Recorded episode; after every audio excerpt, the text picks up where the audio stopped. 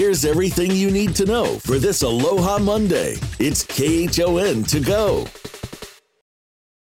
With KHON2 weather, Chevy Chevalier. 650 on this June 11th?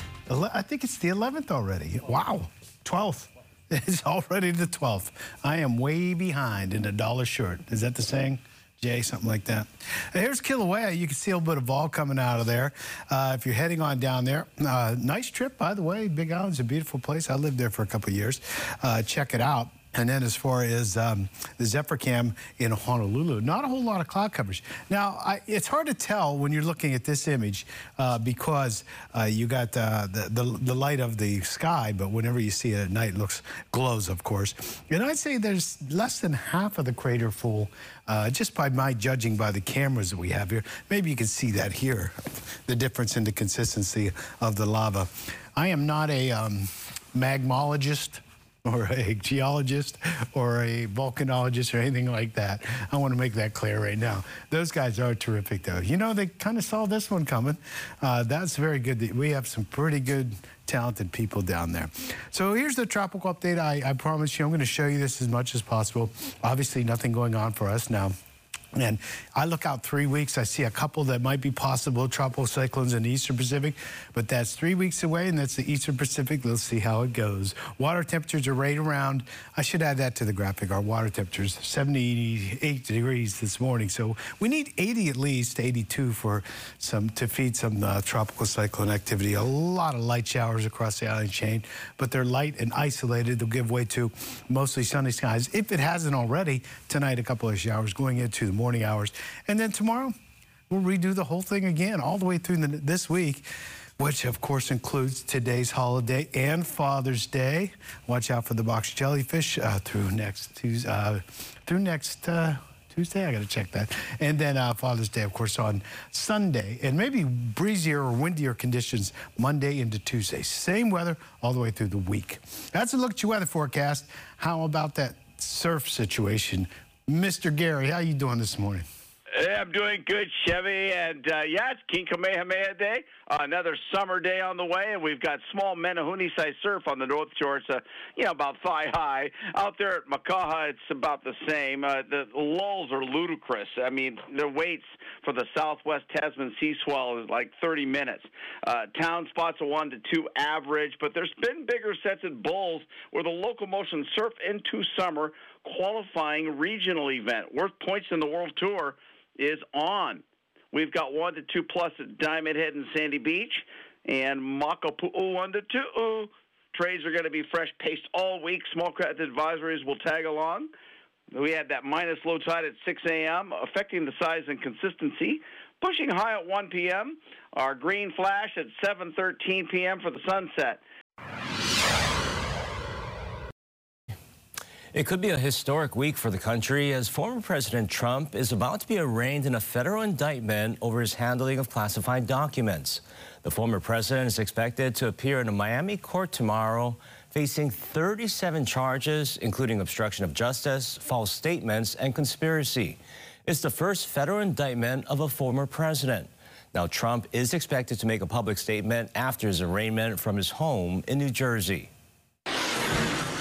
Happening now, the Philippines' most active volcano is spewing lava. More than 13,000 people who live around Mayon volcano have evacuated over concerns there could be a life-threatening eruption.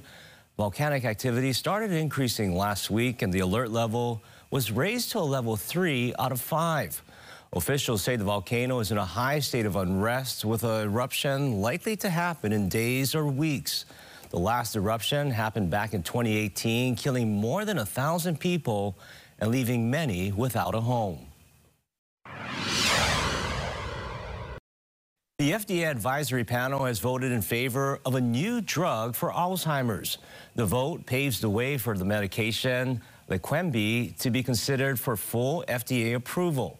The panel says the drug has showed signs of slowing cognitive decline for patients in the early stages of the disease. The FDA gave special approval back in January, so it's already available to some patients. A final decision is expected by early July. Back at home, no word yet from the governor's office on an approval to build a first responder technology campus in Mililani. The state legislature recently passed a measure that would provide $50 million for infrastructure upgrades. It would house multiple agencies, plus offices, classrooms, and training areas, 500 homes, as well as a 150 room hotel. HI-EMA officials say a new modern quarters is sorely needed. The governor still needs to sign the bill. Big Island residents will get another chance to talk story with Mayor Mitch Roth this week. Tomorrow, the mayor will be holding a town hall meeting at the old airport park pavilion. It's part of a series of town halls that the mayor is hosting across the Big Island. The public is invited to share their inputs and concerns. The event will start at 5 p.m. and go until 7. The TSA is testing out new technology to streamline the security process just in time for the busy summer travel season. TSA says travelers no longer need to take out their boarding pass. The new CAT 2 machines are being tested at 25 airports across the country, including Honolulu. They capture a real-time photo, which is compared to a traveler's ID credentials. Many passengers are in favor of the new equipment, while others have their reservations. I don't have any concerns regarding that, as long as it makes my traveling easier and faster. And I refuse to do face recognition. I mean, because it's, it's dangerous. I mean, we've heard a couple of things in regards to things like that. But like I said, everybody's to each his own. Everybody's different, yeah. But yeah, I like the system now. I mean, you know, it, it goes pretty quick.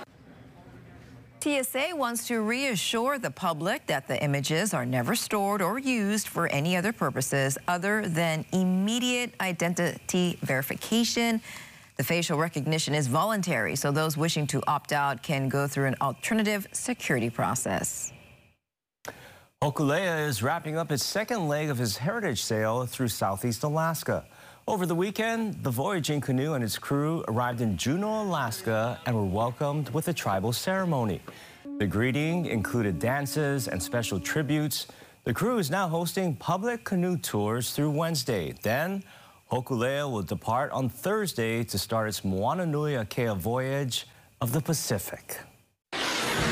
The Kauai Humane Society says it's in a capacity crisis and needs your help. The shelter is currently 252% over capacity with more than 120 animals in foster homes. KHS says it's seen a reduction in adoptions and off-island transfers because other shelters are dealing with the same crisis. The shelter says it is not euthanizing for space, but it's a terrifying notion that it may soon become a reality if overcrowding continues.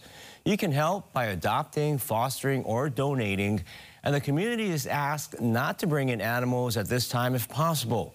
And if you find a lost animal, try to find its owner before bringing them in, or if you can, keep them at your house temporarily. Here's a look at what's open and closed today in observance of King Kamehameha Day. Parks, botanical gardens, municipal golf courses, and the Honolulu Zoo will be open. All satellite city halls and DMVs will be closed. The bus will be running on a state holiday schedule.